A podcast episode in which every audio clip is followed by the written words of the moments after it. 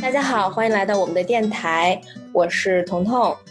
我是彤彤的好朋友赫赫，嗯，然后我们两个现在是分隔两地，正在隔空录这个节目。对，对的。然后今天想跟大家聊一聊关于这个呃很火的网剧《隐秘的角落》。我跟赫赫呢，因为都是看了网剧，同时也读了小说，所以这期节目主要是想聊一聊这个改编方面的一些我们的看法吧。嗯，对，哎，赫赫，你觉得你是更喜欢小说还是这个网剧？呃，我肯定是更喜欢网剧，你呢？对我也是更喜欢网剧，但我的顺序是，其实我是先读的小说，后看的网剧。是吗？你什么时候看的小说呀？我是我当这个网剧出了以后，我反而先是读了这个原著，就紫禁城的这个原著《坏小孩》，我先是三天之内我就很快看完了这本书，然后才开始看的剧。嗯，那对它原著其实并不长，呃，因为我是先看的剧，后看的小说，所以、嗯所以我觉得大家体验肯定是完全不一样的。对，一般来说我是原著党，尤其是比如说我先看了小说，很多时候我都会觉得小说会更好。嗯，对，但是是这一次我看完剧，我是真的被剧惊艳到了，就是我能感到诚意满满。我认为这是一个非常近乎完美的改编啊，当然这个剧也很好，但我并不觉得说这个剧是完美无瑕的。可是我觉得从改编的程度来说，他真的把这本小说的精髓全部抽出来，然后对给赋予它非常非常好的这个肉体，所以我觉得是一个对非常成功的一个改编。那你嗯是看完剧再去看小说，是一个什么感觉？最大的感觉就是书里的人物没有剧里那么丰满，嗯但是我可以理解他，就是他书这样创作的目的，其实因为他本身的角度是想写一个就是超高智商的学霸，嗯，嗯，反英雄主角。对，然后他其实书，我觉得他书里最大的目的是为了塑造这个孩子，以及这个孩子他是怎样走向黑暗面的黑暗这样一个对过对程。对但是呃，我觉得剧里它其实反倒把这个过程更为合理化了，然后嗯还让这个其他的配角变得更丰满了。对，因为小说大家都会说它是白夜行加上啊、呃那个叫什么恶意，就是东野圭吾的那嗯两本小说。读小说的时候，我能感觉到，就是这个朱朝阳，你你的你的心有的时候是根据这个朱朝阳这个小孩儿，包括那三个小孩儿，你是悬着的。因为坏小孩就真是如他就是像书名一样，就是坏小孩，全员恶人。可是隐秘的角落，它是告诉你每个人光明面还有另外一个隐秘的角落，所以我就觉得这个名字我也特别喜欢。对，嗯，每一个人都都变得更复杂了，然后但是其实也更合理了。对对，我们要不就一个个角色聊一下，比如说我好们那肯定就先是朱朝阳了呗。我觉得朱朝阳可能在小说里面或多或少会有作者自己的，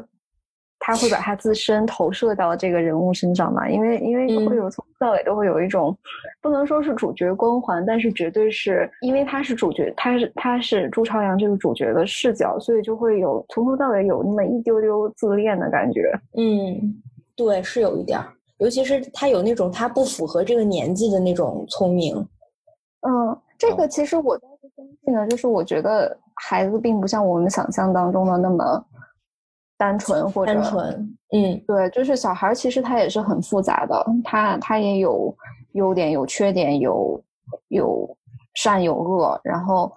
小孩的成长过程其实是一个学会成人的世界的规则，学会承担责任，然后进而去约束自己的恶这样一个过程。嗯，那我读小说，我的问题是，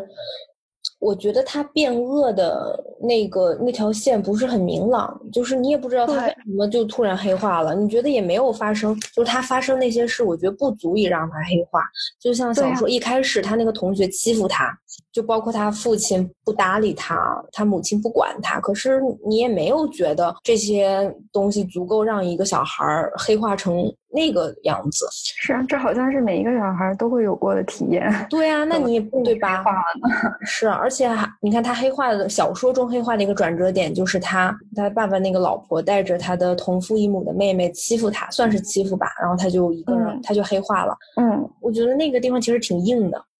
对，小说里面他好像是就是从爸爸不让他叫，不让他当着那个异异母妹妹叫爸爸的叫时爸候爸开始，他就他就开始就是埋下了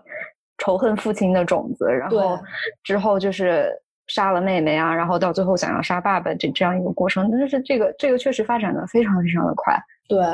我觉得其实也不是说他没有铺垫，但是嗯问题其实就在于他、他把这个朱朝阳塑造成了他跟所有人都在对立的这样一个状态，没就错，包括这个欺负他的女同学，然后他妈妈，然后他爸爸，所有人都一味的只是在施压，没有一个没有一个缓和，没有没有你来我往的这样，就是可能是本本身是关系很好的，然后变成关系很坏的，或者或者两个人之间本身有冲突，然后你你在中间的过程当中，你觉得这个矛盾缓和了，但是冲突又变得更厉害了。对没有这样一个转折，在在不断的在闹，在在撕，在扯，然后然后朱朝阳决定把他们都杀光光了。对啊，而且其实我觉得弑父的那一块儿也挺扯的，他身边所有人都跟他说你不要这样做，包括他的两个小朋友，那个其实原著中那个叫丁浩和普普，对还有还有，有张东升都在劝他，但他他其实弑父的理由也非常不充分，就是因为他爸爸偷录了那个他们的对话，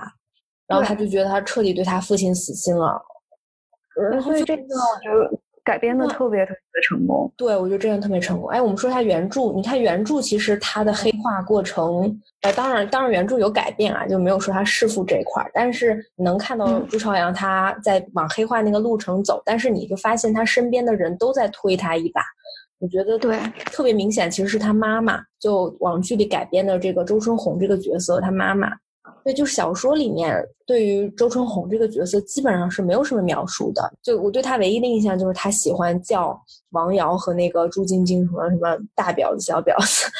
嗯，就就这是她唯一的一个，你觉得她是一个很泼辣的这么一个女性，那你别的对她平面的一个怨妇，对，它是一个很平面的，可是改编的这个网剧里面就觉得这个人物丰富了很多。你看他非常的偏执，他为了孩子，他可以什么都不要。你能理解，就是这个母亲对儿子施施加了多大的压力，导致这个儿子其实一直在被迫的接受这份沉甸甸的母爱。嗯，特别是就是他母亲跟他那个情人分手以后，然后对，我觉得他可能把他的那个就失败的那个恋爱恋爱情关系之后，他他的那个恋爱需求那种亲密关系的需求都转嫁到儿子身上，然后就变成一种很偏执的偏执呃控制着儿子的那样一个状态。对，就像喝然后牛奶的这个那段，每次那个牛奶那杯牛奶，但是这个其实就很合理的，就是推动了朱朝阳的黑化，对啊，不像书里面那书一里味面的在给朱朝阳施压，就所有人所有人都是一个状态，然后嗯再推着他往那个黑化的过程当中走，就太顺利了，太没顺有了。对啊，你就觉得你不黑化谁黑化？ 对对对，是你看，除了这个，就是他妈妈等于内部给他这个压力，他爸爸那条对线的压力就是也是很明显的，就是他爸爸，啊呃，那个朱永平、王瑶和朱晶晶的那条线，三个人对他的那种漠视嘛，尤其是他父亲，就嗯，你你这个时候才能理解为什么这个小孩儿他会心里觉得不公平，他会做出那种比较冲动的举动，而且你后面知道他等于他需要做更多的坏事来去弥补上一个冲动，其实就一切等于对这个水，就像这个就是顺真的是顺水推舟，这个船就是哎你推了一把还是走出去了，但是这样其实也更合理，就不像书里面是他。嗯，做了一件事情，然后就是把妹妹推下楼之后，然后嗯这个、这个这个犯罪行为非常的顺利，然后他就对开始酝酿我的下一个更大的犯罪计划了。对啊对啊，其实书里朱朝阳真的就是更像张东升哎，因为书里对张东嗯太顺利了，对啊，书里的张东升就是，我对张东升的改编我也特别喜欢，因为书里面就直接说了他筹备要杀他岳父岳母，筹备了半年，然后紧接着嗯他就要杀他的老婆徐静。当嗯，然，他最后书里面他对小几个小孩还是有很温馨的一面的，但是你知道他是一个，呃，等于是非常缜密，已经有呃完美计划的一个杀人犯。可是，在剧里面，我特别喜欢的改编就是，其实他是犹豫的，他每次都在就跟他的杀人对象说：“我还有没有机会？”就是他是希望得到别人对他的肯定，也许他就不会去做这一步。我就给了他更多，就是他更像一个正常的人，而不是对，嗯我觉得这是整个书跟剧最大的区别，就是我觉得书讲了一件非常耸人听闻的事情，嗯一个一个超高智商小孩犯罪，一个一个高智商的教师犯罪，然后他们杀的都是自己的亲人，对，然后最后这个这些人是怎么努力逃脱法律的制裁？这个事情听起来很震撼，但是它少了很多就是合理化的过程，就是你没有办法，你没有办法特别从各个方面特别理解这个人，他他为什么做出这些选择，他他的悲哀，他的他甚至会有让你值得同情的地方，然后这些都是剧里面改编特别成功的地方。你可以看到朱朝阳对父亲的感情，你可以看到父亲对朱朝阳的感情。嗯不管是出于什么目的，肯定我觉得父亲父亲最后给他更多的关注，可能一开始肯定是因为这是这是我唯一的一个孩子了，对对我对，另外一个孩子死了，我最爱的孩子死了， 对吧？我我现在就只能指望这个孩子了，我要多给他一点关注。然后慢慢慢慢，其实他们俩反倒互相了解了，然后嗯感情还升华了。升华了。对，对，但嗯是书里面就没有这个，缺少了这个过程。你在书里面觉得特别不真实，就是尤其是啊、这么说不太好，但是现在嗯很多，尤其是那个年代，一般的家庭多多少少还是有一点重男轻女的，尤其你儿子对那么优秀，对，儿子还是对吧，学习那么好的一个孩子，就也不用补课，你就完全每年对啊，年级第一。然后这么一个孩子，这么好的一个儿子，你不爱他，尤其是在你女儿已经不在的时候，你还不爱你儿子，你还要去套他的话，你就觉得特别的不真实。你嗯这个他，我觉得他他铺垫了一下，就是说，就是书里面其实就加了这句话，就是王瑶是是什么？我我忘记具体的原文了，但是就是说王瑶对朱朝阳的爸爸来说，就是是那种命中注定是他的真爱的那种感觉。王瑶这个人可以。呃，完完全全的占据他的， 对，占据他整个人对，但是这就很不合理。对啊，这个这就就是很不在合理啊。呃，是你可以，你可以真的很爱很爱你的第二个妻子，然后那为什么你的孩子死了以后，你你想到的第一件事情是，那我们再生一个就好了？对啊，对啊，而且是他特别不合理，是你很爱你第一第二任妻子，但这并不是，这并不与你爱你的儿子冲突啊。你当然可以，对啊其实我觉得电视剧里面表现的就很好，他确实很爱王瑶。不过后面王嗯瑶、那那个就李梦，哎，李梦演的真的特别好，就是那种疯疯癫癫嗯的状态。他也很爱他，但是他也觉得烦，他也想逃离那个家。是啊，感觉像在读一个那种案件报告嗯总结，就很耸人听闻。但是你看完之后，你不会觉得啊，这个故事它会在你一直在你的脑子里面挥之不去，然后可能你要想它想很久很久，然后对再那想不啊会这件事情怎么样，那件事情怎么样，不会就读完就完了，完这是读完挺就完了。哦，他把他把杀了，哇，好厉害，对，就完了。我觉得我读坏小孩的时候是赶快，为啥三天就读完了？就赶快想看个结果到底怎么样。我就是有一种，对纯把它当一个像侦探悬疑小说来看。当时看完就觉得哇，这个也太黑暗了吧！可是也我觉得我可能不愿意看第二遍，因为它不禁读。我对特别他，嗯，嗯，你先说。我说我的嗯，你你你说你那句你要说什么？哦，我就是想附和一下你。对，因为我接着想说，剧里面网剧里面我最喜欢的两个人物，其实一个是周春红这个角色，还有另外一个就是这个朱永平的这个扮演者对，是张颂文老师和刘琳老师吧。刘琳对吧老。师。对的，对的。嗯，啊你你有看过就是剧的创作的采访吗？因为我没有，我没有怎么读采访或者嗯看采访。，我听了一下，我特别巧，我就是听了这两个老师来讲，来阐述这个角色，可以跟你分享一下。刘恋老师他在讲周春红这个角色，他非常理解周春红的偏执所在。可是嗯如果他作为一个外人，他很希望周春红能不要太在意儿子的感受，让儿子轻松一点。因为正是因为他的偏执，让自己很累，让孩子也非常累。这我也觉就得儿是子其实可能会希望他有一个新男朋友。对啊，我觉得是。其实我觉得你在剧里面，你看朱朝阳非常生气的那一幕，我认为他不是生气他妈妈有别的男朋友，我反而觉得他生气他妈妈在骗他，对就是没有告诉他。对，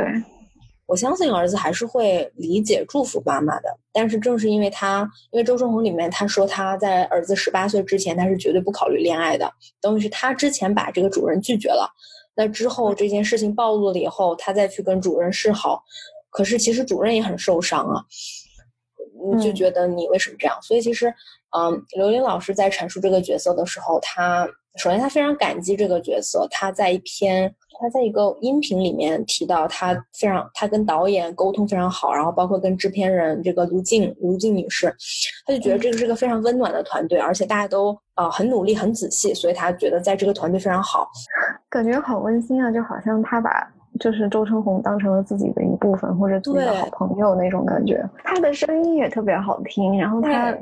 他有一个很独特的发声方式，对的，对好的，暖 啊，特别暖。他说话也是，嗯我很喜欢听刘琳老师说话，他特别温柔。对，特别温柔，然嗯后一字一句的，他那个他是因为他说话很温柔嘛，就是声音不是说声音很轻，就是就嗯是感觉语调很软，嗯，然后他再再去演一个那样就是有点偏执、有点可怕的角色，就反而会形成一种特别有趣的化学反应。哎，而且虽然他是北京人，但是他他没有什么那种很浓的京腔，我特别喜欢这种没有。他是北京人啊，对，他是北，你你没有才想好到震吧？惊哦我一直以为他是南方人，南方人对不对？没有，他是北京人，对对土对生土长的北京人，我一直以为他是就比如说上海人，南方人。。对，我也以为哦哦，有一个情节他提到了，就是你记不记得，呃，王阳在医院哭的那一场戏，就是朱晶晶嗯死掉，呃，周春红带着朱朝阳去看，然后他在嗯角落里看到那个王瑶，王瑶没有哭嘛，就是整个人呆若木鸡的，就蹲坐在角落。他当时对就是从包里拿出一个纸，然后递给他。他他提到那个话，他说他跟导演商量，他觉得他当时不应该蹲下来，他就是应该那么站着递给他。递给他是因为同样作为母亲、作为女人，她很同情，也很理解王对瑶那种心情，但是她没有蹲下来，她是站着俯视的给，是因为他们两个毕竟不是朋友，而且是有一层敌对的关系。对，因为书里面这个这个点其实就是没有的，没有，那就是其实等于说是整个剧的创作团队把这件事情更完善、更合理的，也让这两个人物更丰满了。没错，没错。就说到嗯这个，嗯再接着说那个朱永平的扮演者张颂文老师。张颂文老师就是他在他的音频里面就说了很多他对朱永平这个角色的一些考虑，就比如说他说朱永平一开始出现是他们坐在一个麻将桌上打扑克牌，哦，对对对，在在水战场里面是吧？对对，因为其嗯实原著设计的是他们在打麻将，但是当时张颂文老师就提出不对，你这个场子效益这么好，可是你打麻将一圈儿要很长时间的，只有效嗯益不好的场子你才会一群人打麻将，但扑克牌就不一样，五可能打牌五分钟就结束了，所以他就觉得你这打麻将不合理，他们就现场换了这个扑克牌，就是他哦是。就是他是把这个角色吃透以后，他会去跟导演去讲，我觉得怎么怎么样。包括张颂文老师，他本身就是广广东人嘛，然后嗯他接到这个戏，他而且他是被临时，好像只有提前一个月左右才被临时通知到说要演这个角色，所以他接到了以后，他立刻去拍摄地那个广广州呃湛江市，湛江对，对对对，那个湛江，然后他提前去那里，去当地采风啊，去生活，去去跟当地人聊天，怎么样，去走这个街道，他想知道这个城市的一个啊、一个氛围。好认真啊！就是你是广东人，你还要去湛江采风对啊？呀、我的天呐哇！然后哦，他还说有一个细节，就是晚上他出去买夜宵，给王瑶跟朱晶晶，他去买夜宵，他不小心买了三份嘛，然后买了三份，他突然发现啊，怎么买了三份？然后他就坐在那个坐在街边，你记得他吃馄饨，嗯，到一半，咔嚓，突然一下，那个那个椅子晃了一下，你记得吗？那个桌子对啊、对呃，对差一点倒了一下。对，然后他一下子，嗯，那个表情好像就一下子人生垮了。然后这哦个是他说，其实当时他看到下面有一个桌子不平，有个洞，他故意把那个桌子移到那里，他想塑造一下，就这个男人平时，因为他不能对他的妻子表现他垮了，因为他妻子已经垮了，他不能垮。可是他一个人在那儿吃馄饨的时候，那一下就是那趔趄那一下，就表示这个人物其实已他当时已经垮了。哦，所以这个是也是他设计的。对他自己设计的，就这么一个哇东西，是不是特别 牛？因为这这场戏就差点把我看哭了， 哦，对啊，呃，非常非常动人。我对他就是吃馄饨那场戏印象特别深刻，因为我当时我本来在玩手机，一个非常坏的习惯是在看呃节奏比较慢一点的情节或者剧集的时候，我有嗯时候会看一下手机，然后我非常清楚是当时我我本来在看手机，然后我突然意识到没有声音了，哦，然后我对才看到屏幕，我就看到他他眼睛里面在泛着泪光，然后那个桌子倒了一下，对对就反倒觉得特别的震撼。对，但是真的我我之后又倒回去，就把这个整个这一段前因后果都看了一遍，因为因为前面我才发意识到我错过了很多。嗯嗯，其实这一点你不觉得？就像很多人说，这是一部非常有电影感的电视剧。我觉得就是对因为这个有很多，就像你看一般的电视剧，你是很少看到五分钟之内没有对白或者没有音乐，就是那种纯演的。对对对，这只有在对电影里面能看到。电视剧一般都是大量的台词啊，哔哔吧哔吧，各种中景切来切去，但是都是两个人在不对停的说。对那这部剧里面就有很多这种瞬间，就比如说像朱永平你说的吃馄饨这个细节，他没说一句话啊，两三分钟之嗯内他就在那儿吃，然后那那一下啊，那你说电影感哪儿来？我觉得这就是一个电影就是感这的样体来现的。，因为你有这么好的演员，你一定要给他 发挥的空间，就不像那样一直只是在读剧本的那样一个对状态。还有，呃你说到这个，我还想到那个朱春平吃那个橘子的那场戏，啊哇塞，那哦那对，个那个真的，那个就是我隔着屏幕，我都能感觉到那个橘子有多酸，嗯，就就是咽它不下去咽的不，下去。然后你能听到它那个硬往下咽，嗯，然后眼睛已经泛着泪花，然后最后是啊，主人我走了，别送了，什么之类的。而且还特别有层次，就是你可以看到他他的状态的变嗯化，他他是怎么接收这个消息的，然后他他在想我要怎么怎么去应对，怎么然后应最后他对做了一个决定，然后他就转身就走了，对但这个全程没有说一句话，对，就是吃了几瓣橘子。啊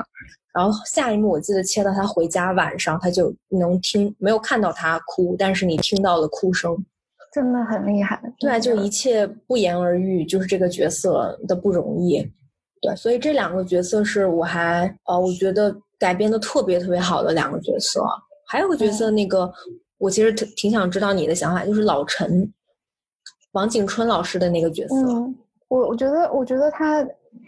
给那个，因为通过老陈加入老陈这个角色，以及他跟就是剧里面颜良这个人物，就是对应书里丁浩这个人物，对，他们俩之间的这个关系，让颜良这个人物丰满了很多。没错，因为书里面其实丁浩没有多大用处，然后也天天打游戏。 挺无聊的，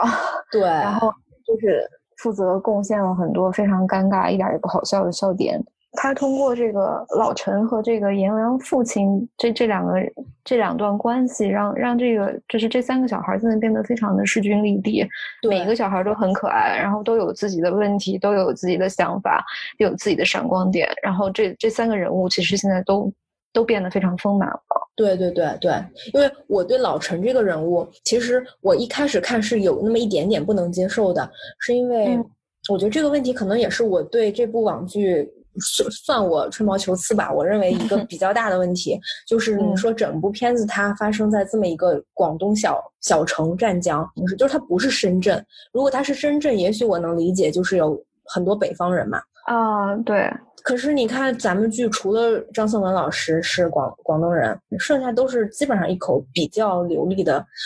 北方话。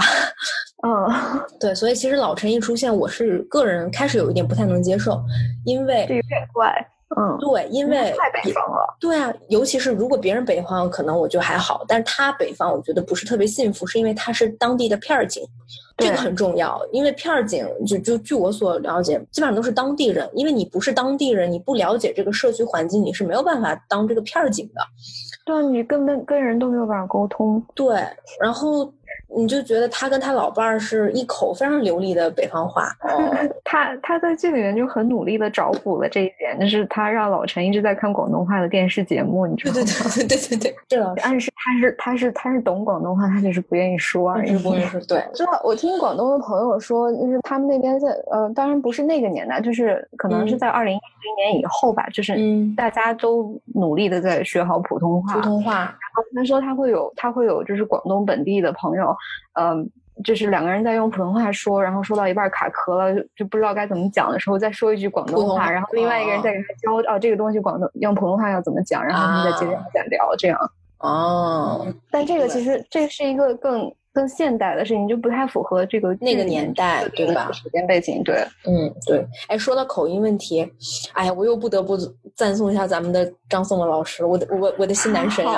好我跟你说，他说到对他说他提了两件事情，第一件事情他就说为什么就是一开始出场他在打扑克牌的时候，他跟他的牌搭子都是在说广东话，但他儿子一出现，他立刻说了普通话。他这也是商量过，他说因为现在包括现在的很多广东小孩，他认识的那些他接触的小孩子都已经不讲不讲广东话了，就是他们跟父母。对，他们嗯在学校都是学普通话，嗯、老师都是必须要求讲普通话。父母之间，比如说讲广东话，但是跟孩子全部都是普通话，孩子也哦是听得懂，嗯、但是可能会不回普通话，所以就是一个非常正常的，就是还挺普遍的。北方人学英语的那种状 态，培养语言环境。对对对对对，就有点类似那种，就是你是能听，但是小孩是绝对不会说的。嗯这个、合理，对，很合理，嗯、非常合理。对，然后他说了这第一点，第二点，他说他觉得他做的有点不太好的一点，他跟他儿子说那个普通话非常标准，但是他觉得他做错了，他不应该说那么标准，他应该带一点广东腔的，这样才更真实。对，因为他这个角色，你想想，他这个角色就是一个做水产的老板，他不可能说那么标准的普通话。嗯，应该他应该是说广普的，但是对，但是如果他一个人说广普话，那就更体现出老陈这个就不专业， 不是不专业，更北方了。对，就更北方了。对对对对对。我记得，就说说到这里，我记得我好像看见过张颂文老师在微博上面，就他专门讨论了那个嗯“馄饨和云吞”这句台词，嗯、好像是。在朱朝阳住院的时候吧，就嗯，就是周永平有一句台词是“爸爸去给你买馄饨”，嗯嗯嗯，类似这样，具体的我记不清了。但是呃，张学文不准确，对他说，如果是广东人的话，他一定会说云吞。对，但是就是考虑到这个剧里面其他演员的配置啊，然后还有就是这剧、嗯、就基本上没有，就是剔除了，其实是剔除了广东话的这个概念，大家说的都是普通话嘛。对。就是甚至是更北方的普通话，对，所以他他最后说的是馄饨，馄饨，对对，他真的完完全全从头到尾的把这个角色吃透了。对呀、啊，哦天哪，那简直了！对，就说到这个口音，我其实特别受不了的一个角色是那个徐静啊、呃，就张东升的太太哦，就那个游野泳的那个，哦、 哎呦，我就觉得这个角色我我开始要吐槽了，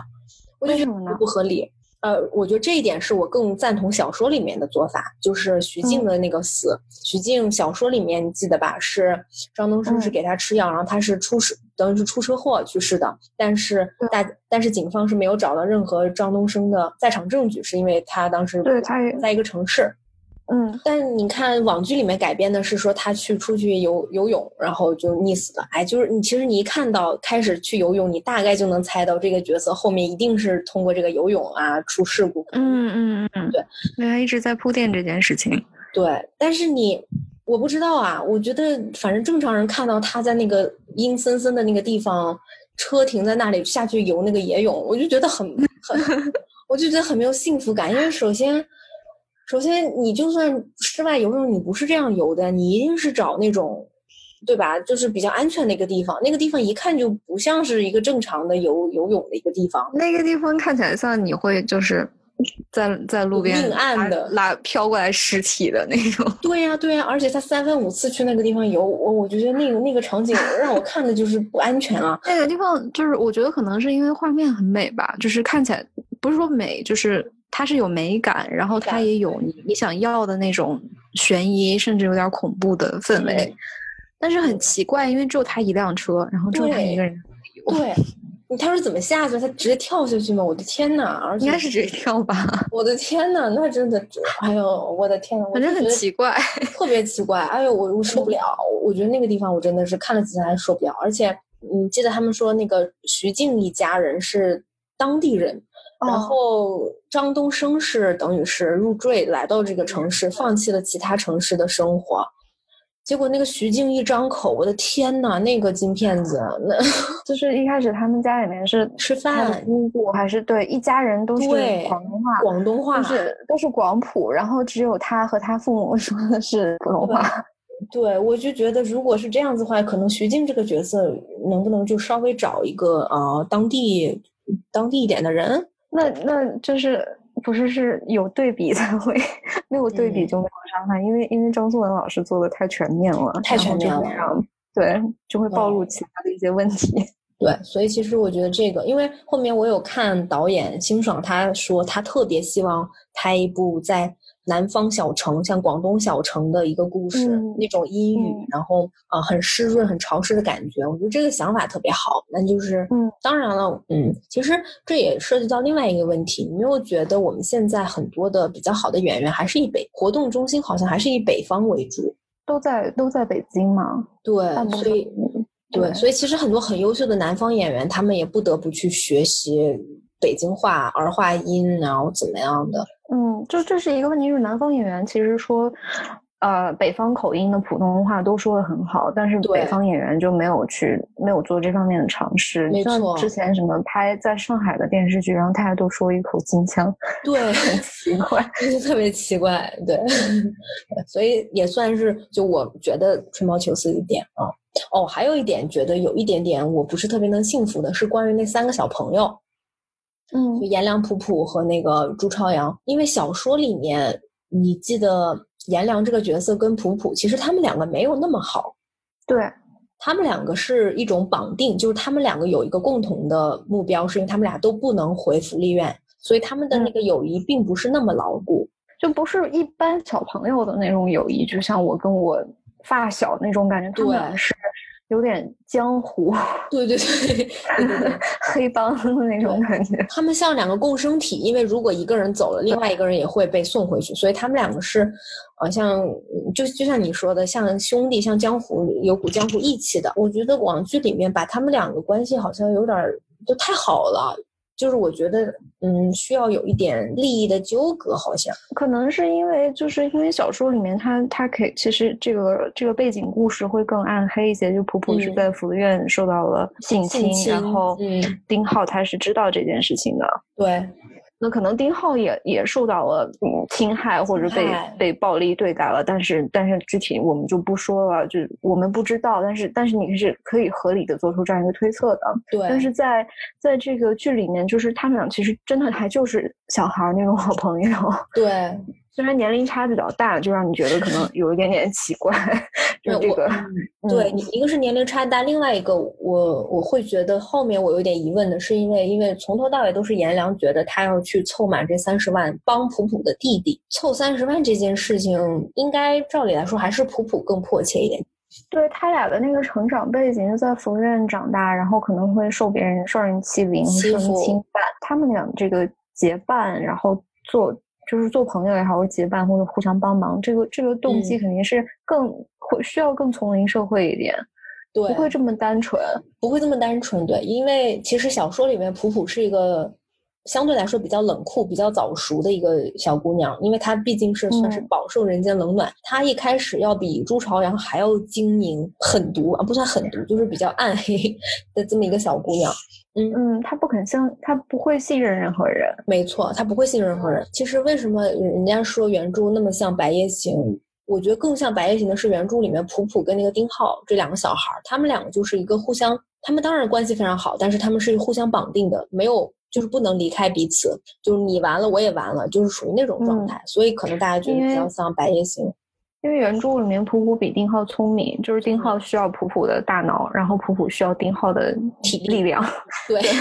对对对所以对他俩还还挺那个互补的。对对对对，但是可能他改编的动机就是想让这个孩子的世界更单纯一些。单纯乐观一点。对，哎，你说的对，没错。不过我觉得要说到这个的话，我我又想起来，嗯我我我我觉得原著还有一个非常不合理的地方，就是普普最后会被朱朝阳利用。哦，我那么聪明一个小姑娘，你想想看。对啊，而且他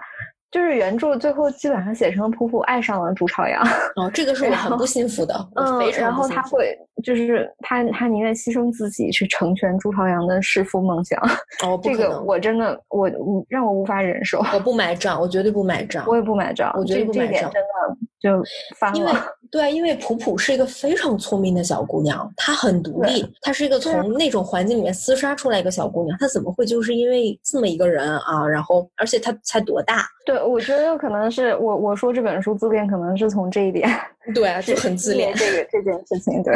对啊，尤其是原就著是里面朱朝阳还不是一个在相貌上那么 attractive，如果我们说的那个狠一点的话，朱朝阳跟那个院长其实是同一类型的长相反。正呃差不多， 嗯应该是差不多，就是矮矮的。嗯，原著里对，而且其实其实就是从你单纯从人物上来看，原著里的嗯普普这、这种性格，他他会不惜一切代价去保护自己的，他绝对不会用自己去以身犯险，对啊呀、因为因为自己肯定是最重要的。那那他不管他再喜欢朱朝阳，就是再喜欢朝阳 哥哥，对啊他也不会被朱朝阳利用去对啊做危险的事情，这是不可能的。就是杀那个朱朝阳父母那一那一段，就是丁浩都紧张了，对呀、对呀、啊普普不紧张，普普不普紧普很张，坚定。剧里面就是普普，他从头到尾都是一个比较比较单纯，比较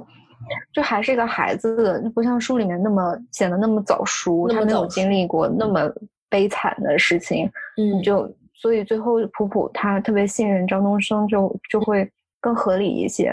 我看到后面，你觉得普普的智商，原著里面普普的智商直线下降，对啊，到后面他就特别会信任朱朝阳，特别对啊嗯信任张东升，这就很奇怪。特别奇怪。而且就是像你看朱朝阳后面，明显他的很多他的做法，你就就非常值得怀疑。可是普普都没有怀疑，如果嗯丁浩没有怀疑，我可能不会说什么。但是普普后面智商直线下降，我是特别不买账的。嗯没错，我觉得那个设计特别好，就是让普普有效喘病，嗯，就是一下子把这个小女孩儿，你看她一开始你就知道她要吸那个那个药嘛，对对。啊，然后包括他最后的那一个，算是他的结局，也也也是预示了那块结局，所以我特别喜欢这个这个很小的一个改变。嗯，他铺垫的很细致。嗯，没错。嗯，哎，我们说说张东升这个人物吧，就秦然昊。后我们一秦直都在说小孩儿是吗？ 对，因为其实就我们嗯好像都是还是按照小孩儿的角度去看这个。对，我们带入的是小朋友的视角， 没错，没错，对。嗯但其实这个也是这个剧希望我们带入的吧？应该是吧？但是我我觉得好像大部分观众带入都是成人视角。哦，这样啊，嗯，我觉得我反正我看到的讨论都是在说张东升、张东升、张东升，然后再说三个小孩儿好可怕。可是嗯可是，其实，在剧里面三个孩子没做错什么事情。对呀我觉得对啊，除了除了可能妹妹那件事情，但是但是你也可以你也可以理解，你他们可以都是理孩解妹妹那件事，你不觉得那是家那是成人造来造出来的恶对果吗？就没有觉得孩子在主动作恶的这样一个是啊，如果如果不是朱永平一碗水没有端平的话，嗯朱永然后平永远端不平。如果不是他没 有端平的话，会造成这样的后果吗？如果不对是，嗯妹妹的妈妈处理事情，其实她她她对待朱朝阳的方式也是有问题的，才会造成朱朝阳跟妹妹的矛盾，然后妹妹才会呃对啊陷入危险，才会出现意外。所以就是哪怕我们不知道妹妹具体是怎么死的，但是、嗯但是不管发生了什么事情，我觉得这件事情不是说朱朝阳主动要去把妹妹妹杀掉这样这么简单。没错，而且你看，就像一开始就是他们买鞋的时候，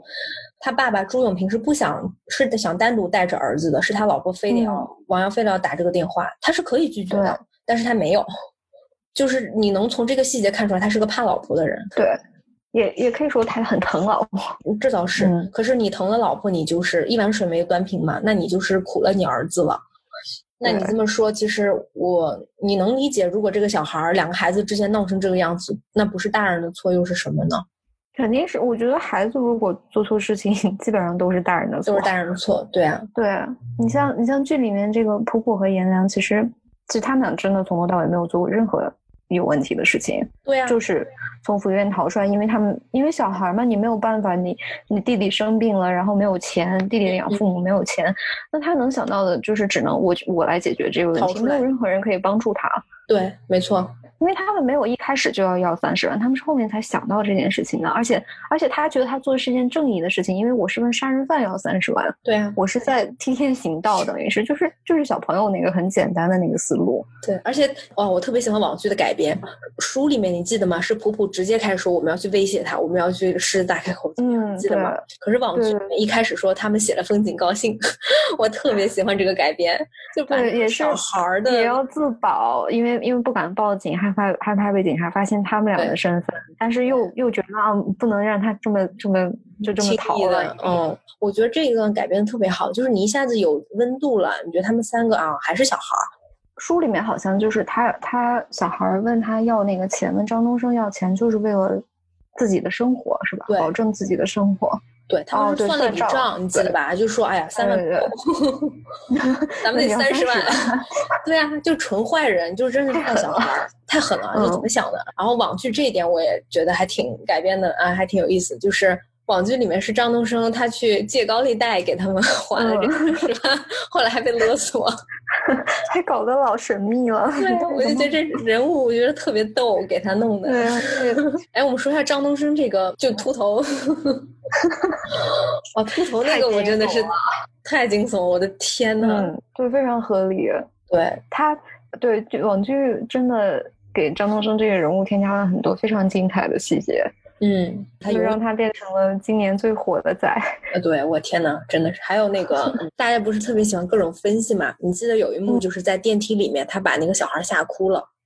嗯，呃，但是有人就猜测，哎，那他怎么把那小孩吓哭了？怎说么吓哭这种事情还要推测吗？对呀、哎呀，就网友好厉害啊！其中有个网友就说，他说从那个电梯什么十一楼到十三楼中间只有两层楼，平均一层楼两秒的话，那张东升只有一种方法吓哭这小孩儿， 就是咵的一下把自己的那个 假头套掀起来， 小孩儿就吓哭了。 然后再给带回去，好厉害啊！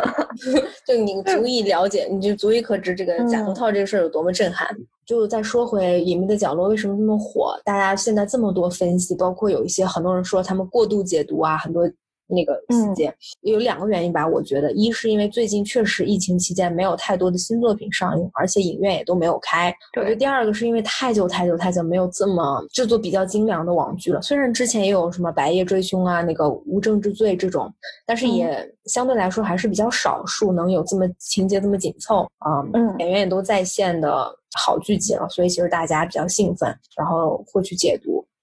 对，我觉得他就我了解到的有限的背景知识，嗯我觉得好像这个剧组创作环境是非常良性的，就是大家的目标很一致，都是想嗯要、想要整就是完善这个故事，然后把嗯每一个、呃每就是处理好每一个细节。那对他的这个他们的这个努力真的没有白费，就是大家可以看得见，观众可以看得见，这没点错其实挺感人的。没错，没错。嗯，我了解了一下这个背景，我不知道你，我我可以跟你聊一下，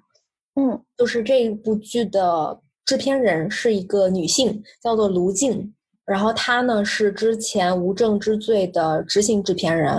啊、也是因为哦那部剧，她把《无证之罪》的很多，比如说什么美术指导啊、摄影指导，就是一系列比较强的班底，嗯她也带进了这个嗯剧，所以他们其实合作的比较默契。《隐秘的角落》是导演辛爽的第一部长篇网剧，他之前好像只拍过那个《幻乐之城》里面的那个短辛片。爽导演是一个原来是一个音乐人是吗？ 对 对对对，他是个摇滚乐队的。好有才华啊， 对对，哎，所以你没发那现不这可个剧以的音乐特别好吗？音乐很好啊，就音每乐一很集都有惊喜就。有一种开空调开的很低的那种感觉， 对，就是那个你容嗯易冷起风鸡阵皮阵疙瘩。哦，就是每一个细节他都他都照顾到了。没错，没错。哦，然嗯后作为，其实我们可以聊聊编剧，因为我也了解一下这个剧吧。其实有四个编剧，就是它是有个编剧团队的，就是你来给我科普一下，对，可以给你课本， 对对，嗯我们成为编剧课本。就是这个剧其实是在二零一八年的时候就已经爱奇艺就已经把这个版权买下来了，就是这个哦原、原著《坏小孩》买下来了，所以卢金开始找了第一个编剧，第一个入组的编剧叫做孙浩洋。然后说这个孙浩洋呢，他本身就是紫禁城的忠实粉丝，他也读过这个书。然后他嗯做的事情呢，就是他把原著中最精彩的这个人物和一些故事桥段给保留了下来。所以他就是这就是他一个主要的工作。后面当这个剧慢慢进入制作阶段的时候，是又加入了另外三个编剧。第一个编剧呢叫做那个乔卡卡西，他是来自好莱坞，他之前是那个《纸牌屋》的编剧团队之一。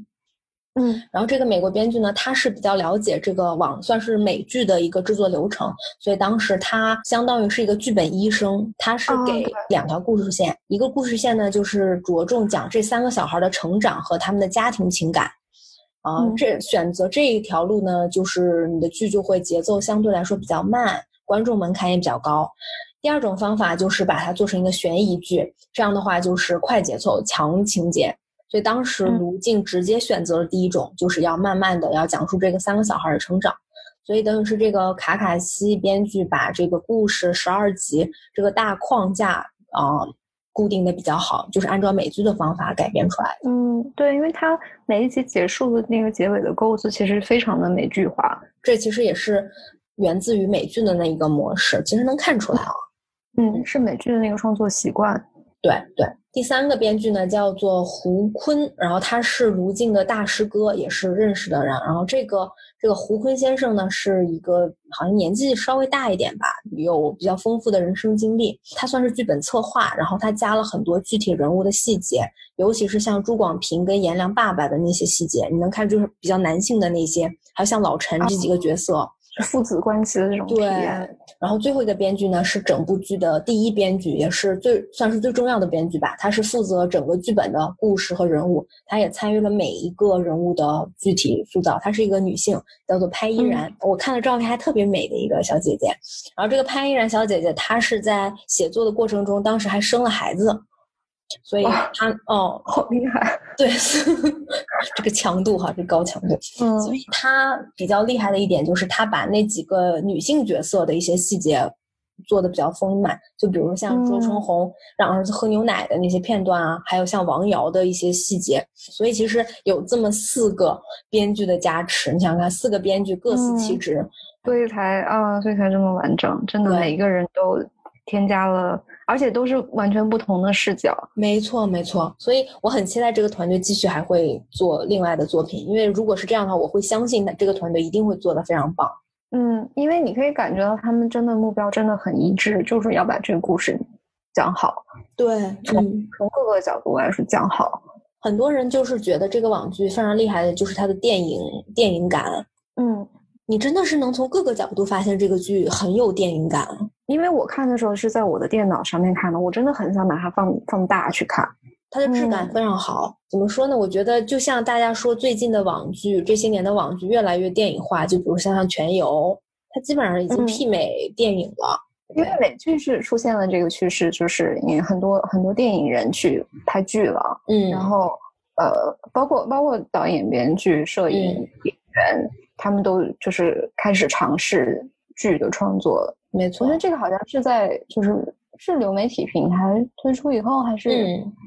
呃，也是慢慢的话，你看像。现在之后，我们好像大概能看到很多一级的导演，像张艺谋他们，好像很快都要推出他们的流媒体剧了。但是早在嗯这些导演之前，你看像比较好的电影演员，像秦昊，像那个嗯，啊，潘粤明，潘粤明不算电影的，但是也算非常优秀的那个演员，是他们演都开员对，对他们已经开始试水这个网剧啊，包括前一阵子哎那个，嗯，鬼吹灯嘛是，就是你看有那个张雨绮啊什么的，就是这些这些明星之前他们都对，是张雨绮其实电影咖嘛，对算是算是电影咖嘛，星爷的那种电影咖，就大家大家嗯现在已经都开始关注网剧这些了啊，那其实如果就是如果能吸引更多的非常优秀的导演和编剧去进行网剧创作，其实对我们观众来说哦是很好是的，对啊，嗯，是很好事儿。因为我觉得美国它这个尝试其实是很成功的，嗯就是因为他他们他们那个电影人去做网剧，其实已经有好几年的时间了吧，没很多错年没的时错间了。然后出了很多，他那那个剧叫什么？就是限定剧吧，应该是很就是短剧。然后其实哦因为它的那个时长，限定剧的时长其实比电影会更长一些，反倒给很多人更多的发挥空间了。嗯对，嗯，那个故事可以讲得更细，可以更，但没是错。节奏很快，很精彩。没错，没错。其实你不觉得现在的很多网剧之所以特别好看，是因为它融合了电影跟电视的优点。就对，嗯，就比如说这么说吧，我们我们一般说电视剧就是需要大量台词来去这个填充啊、嗯嗯。然后包括镜头切换也是相对比较单一，都是那种中景。可是电嗯视剧的一个特别好的优势，就是因为它时长比较长，所以它能把这个叙事交代的非常清楚，尤其是对这个人物的性格变化啊什么，它能呃刻画的更仔细。但你说对电影的好处呢，是我觉得电影就是像我们之前说，它是个视听语言，它的镜嗯头、音音乐啊、光影、剪辑这些东西，就是台词只是众多的表演方式之一。但是它的缺点可能就是因为篇幅的原因嘛，就只能限制于几个事件或者几个人物。我觉得就以咱们这个《隐秘的角落》来说，它十二集既有电视剧的这个长度能把每个角色就说清楚，它又有这种对电影感，就是有的有对好几个镜头，你看它其实没有，就像我们刚才说《吃魂》的那个镜头，它没有什么台词，它用这个表演啊，包括它用这种光影，让你感觉到这个人物的变化。对，它发挥了两种形形式、两种媒体形式的最大的优点，优然后把它点结合在一起了。如果以后能有更好的环境来观看这种，我觉得它不能完全小孩网剧了，因为网剧也有那种很长的、很很慢的，真的是纯电视纯剧，电但是拿嗯到网上播放的那种，应该是、嗯，有应该说是短剧或者。限定应该剧有一对，应该有一个专门的词来归纳这一对类，就是它讲的是一个不是那么长的故事，但是嗯它讲的很丰富，就比电影要更丰富、更细致，让人嗯每一个人物都能有发挥的空间。但是它是用那个电影的视听语言去讲。没错，如果有一个特别好的观影环境，像电影院那种观影环境对对， 来看这样的剧，其实还还挺精彩的。没错，就我就特别希望能在大荧幕上看《全游》，真的，对，但是《全游》第八季太黑了，哦，太黑了，哎呀那那真看不清楚，那就对前面几季第吧 八。季得重拍。第八季得重拍，我要不他嗯把重、就真的第八季全重拍得了。 哎，就说一说到这事儿就生气，说到这事儿就生气，我们我们下次可以有一期专门聊这个，特别烦人。慢慢吐槽第八季，就对像《隐秘的角落》，它这个它的那个画面，它那个音乐，其实真的嗯要是、要是在一个音响系统特别好，然后吹着冷风，哦，对然后，特别然好，后屏幕很大的那个环境里面看，就特别有感觉。没错没错。哎，你说到这个，我就想到其中一场戏，我当时看的时候，我就觉得这个在电影院上看就绝了。嗯、我忘了第几集，就大概那一集是张东升要去呃图书馆跟那三个小孩做交易，然后颜良跟朱朝阳是在二楼。嗯，你记得那场戏是就是张东升直接走进来，他先看到普普，普普在一楼在那儿假装看书，然后普普看到哦张东升以后就是指了指楼上，然后他就上嗯去了。上去了以后没多久，那个叶警官带着他女儿来，嗯然后当时你看普普特别害怕嘛，然后他就不知道怎么办，然后后面他就是拿了本书往外跑，触响那个警报器，嗯，然后他还站在门口等什么叶警官出来，怎么样就那一系列，你就发现那个运镜的角度，他就是没有那那段话其实没有说话，尤其像普普，他完全嗯就是靠镜头把这几个人物的那种紧张感，给你那种 tension 把你展现出来。我觉得那个就特别适合在大荧幕上看，嗯你，能看到这一角和那一角。对对对，它因为电视剧很少会给你一个很大的视角，让你看清整个环境，就包括像这个这部剧里面，它有很多那个空镜头，然后你去看那个湛江老城斜斜斜的街道，然后那些小那种旧楼跟远处那个高楼的那个对比，这这种、这种空镜都很少见，嗯在很电少视见，就是他给那些空镜是让你，其实让你了解这个小城。嗯，让你进入那个环境，环然境后然后你就会觉得这里面发生的这个事情，你像是一个偷窥者， 一直在跟踪着他们。对对对， 嗯，他把对他把湛江也拍得很美。特别想我去还特别看看。嗯，我特别喜欢那个三个小朋友去老陈家偷相机的那个对对对对对，嗯。那个那个房子那个树，然后他们待在那个他们在房顶上，那嗯那个那个整个那个环境就是怎么说，想起我们的童年吧，可能。嗯嗯，对对对，因为我们对嗯我们跟那两个大一点的小孩儿可能年纪差不多，他把那个年代感营造的特别好。没错然，后，然后这几个小孩儿的那个他的那个站位的那个关系也交代的很清楚，然后就对就在，而且是那种阳光明媚、绿树葱葱的环境里面，嗯但是你不觉得很紧张。他而且他不是硬突出来的紧张感，不是说硬去加音乐或者加音效，嗯，或者用用很奇怪的，它它那个画面特别的阳光，特别对暖，但是那个嗯紧张感是内在的，就是你可以感觉得到。嗯，就是他们因为有一个 mission，他们有个任务，然后嗯在那边、嗯对，就特别自然。然后包括那三个小孩最后跑出来啊，特别开心那个啊，就对是啊，所以剧比书更成功的地方就是在这里，就是你可以不断的去追寻这些细节，不断的回忆，然后每一个嗯细节都让你觉得有很多值得品味的地方，没然后错你，那你就可以沉浸在这个故事里面，你可以再反复的观看，然后你。最后还自己一个人的时候，还会无限感慨啊！他们就是他们当时干了这件事情，然后后面发嗯生了这件事情，然后结果就这么美好的一瞬间，然后之后又发生了很悲剧的事情。但是书就是就非常的耸人听闻，然后就完了。嗯，没错你，不会再去回味它。对，所以我们还是没有说这样那个谁，张东升是吗？ 哦，对，好像没说。哎，我不知道为什么，我好像真的没，我我觉得提到别的角色，我能说很多，但是好像真提到张东升，我一点儿一点儿想说他的欲望都没有，就觉得真的对挺好，演的不错。他每一场戏都演的很到位。哎，我们忘忘我们忘夸李梦了，李梦真的好美啊！哦，李梦真的好美。而且我特别李梦全程高能，对，李梦这个角色真的让你看的就是牙痒痒，但是后面你又很难替她难过，就是嗯演的非常棒。你想她一个九二年的，算是小花吧，然后也没有嗯经历过结婚生子，但是她能把演母亲的那种一个比较年轻、有一点任性的母亲那种歇斯底里和那种那种，其实你看后面她弟弟做错事，她是很内疚，她是怕她丈夫的，她跟她丈夫对之前，之前她是高高在上那个，后面他们两个两个之间有一个呃权对力这两个人的的对调，哦嗯，其实挺有意思的。很有意思。哦，但是其实你要这样说的话，就是他演员没有经历过，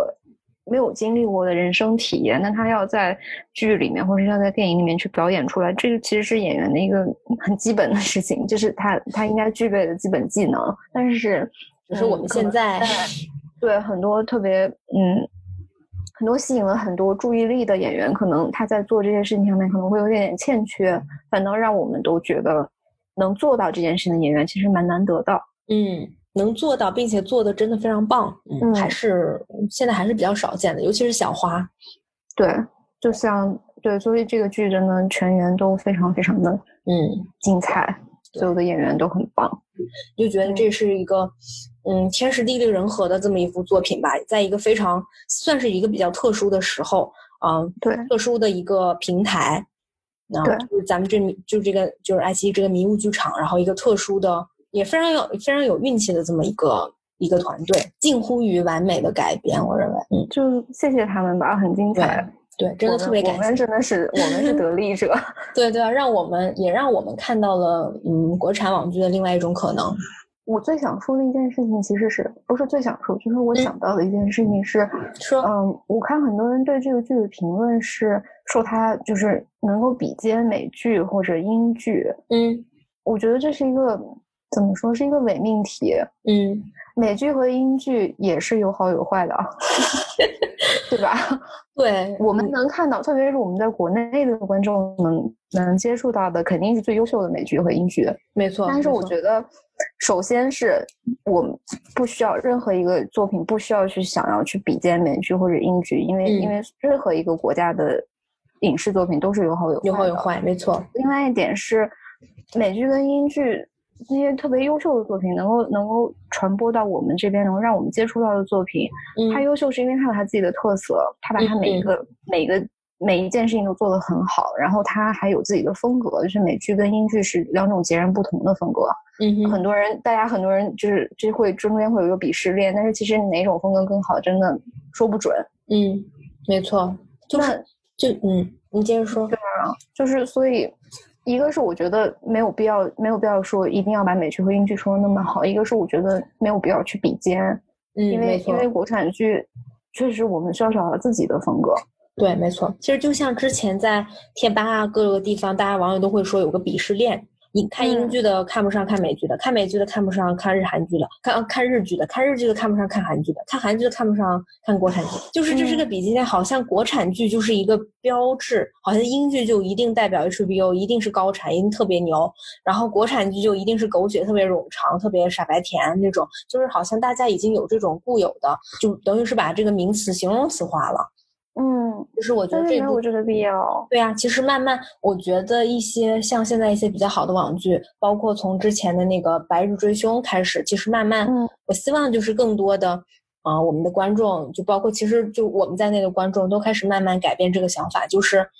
不要分什么啊，国产剧是几档的，韩剧是几档，那韩剧也有很差的呢，对吧？那美剧照样也有很差的，确实，他们这么说也是因为大部分来说，可能大部分国产剧给人大家都是这个印象的。但是，那这一点上我就要证明了，我就觉得《乡村爱情》不错，对不对？对啊，对乡村爱情真的很不错，特别非是常季节。非常优秀，有很多很优秀的国产剧，就是可能大家觉得很土的，那它就是符合中国国情的一些剧，那你怎么能说它是就我觉得乡村爱情是非常非常非常优秀的一非常部优？对爱啊，情剧，真的非常优秀，啊而且就相很互甜，然后也很对啊，哦对啊而且不而且乡村爱情的人物是就都是普通人，不是什么霸道总裁啊，然后白富美啊什么的，没错啊就是你可以跟这些人物，你可以把有自己共带鸣入到这个人物里。 没错啊，就是你就我那我就随便问一个人，你觉得乡村爱情好还是绯闻女孩好，Gossip Girl 好？那很多人说啊，那这怎么能比呢？一个很洋，一个很土。那你但我觉得是这对，但是你要真的故从事人本物的身可成真不一长样啊对对，真的是乡村爱情更好。对啊，是啊，所以其实你我我觉得你是说的特别对，就是嗯，希望慢慢能有一些呃让大家对国产剧有不同印象的一些剧出现，这样的话能打嗯破这个、把这个名词形容词化这么一个趋势。打破刻板印象，对，打破刻板印象。那从我们做起，下次我们要我们要为乡村爱情正身证明。对 对，我们三句话不离乡村爱情。那我们今天就差不多啦。关于这个《隐秘的角落》的对比，嗯，很开心，谢谢很彤彤，开谢心，谢很大开心家。。 谢谢赫赫，谢谢大家的收听。好的，嗯，好的，那我们下期再见，拜拜。嗯，拜拜。